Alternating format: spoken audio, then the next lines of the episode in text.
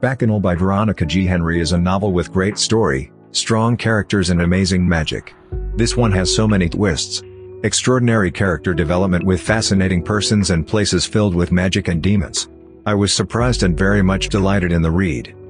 The novel is comprised of 42 short chapters, often following an alternate character when another chapter starts. There is a preface toward the start that gives you a bit of story foundation and some foreshadowing. Afterwards that the main chapter starts, set a couple of years later. The language of the novel reflects the time and place, the 1930s South.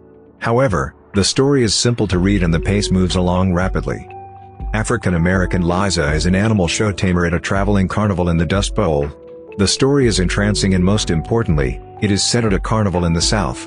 It is consistently an irresistible setting, the night circus, water for elephants and Robertson Davies universe of wonders. The story has lots of interesting characters. Characters like Autumn, the cooch dancer, and prostitute, Clay, owner of the Bacchanal Carnival.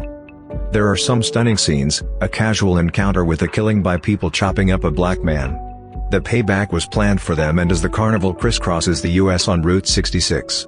Liza whose extraordinary ability is to talk with animals through telepathy, experiences Native American spirit animals and many evils. At the point when Liza discovers her sister at an orphanage, that was the point at which the story truly got me and held me.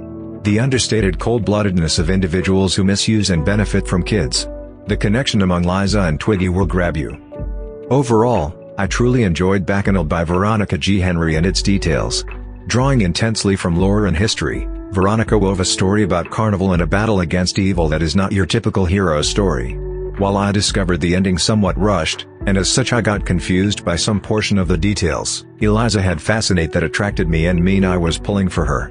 The premise of sorcery, or acquired power, that Eliza got to work with additionally took a non-typical turn and made it interesting. If you like reading fantasy stories and in addition to that a vintage setting, for example, a Depression time carnival, you will love this novel in the manner in which it jumps between place and time. That is the present reality and suddenly the universe of Nigerian spirits, animal totems and demons. Thanks for listening this book review podcast.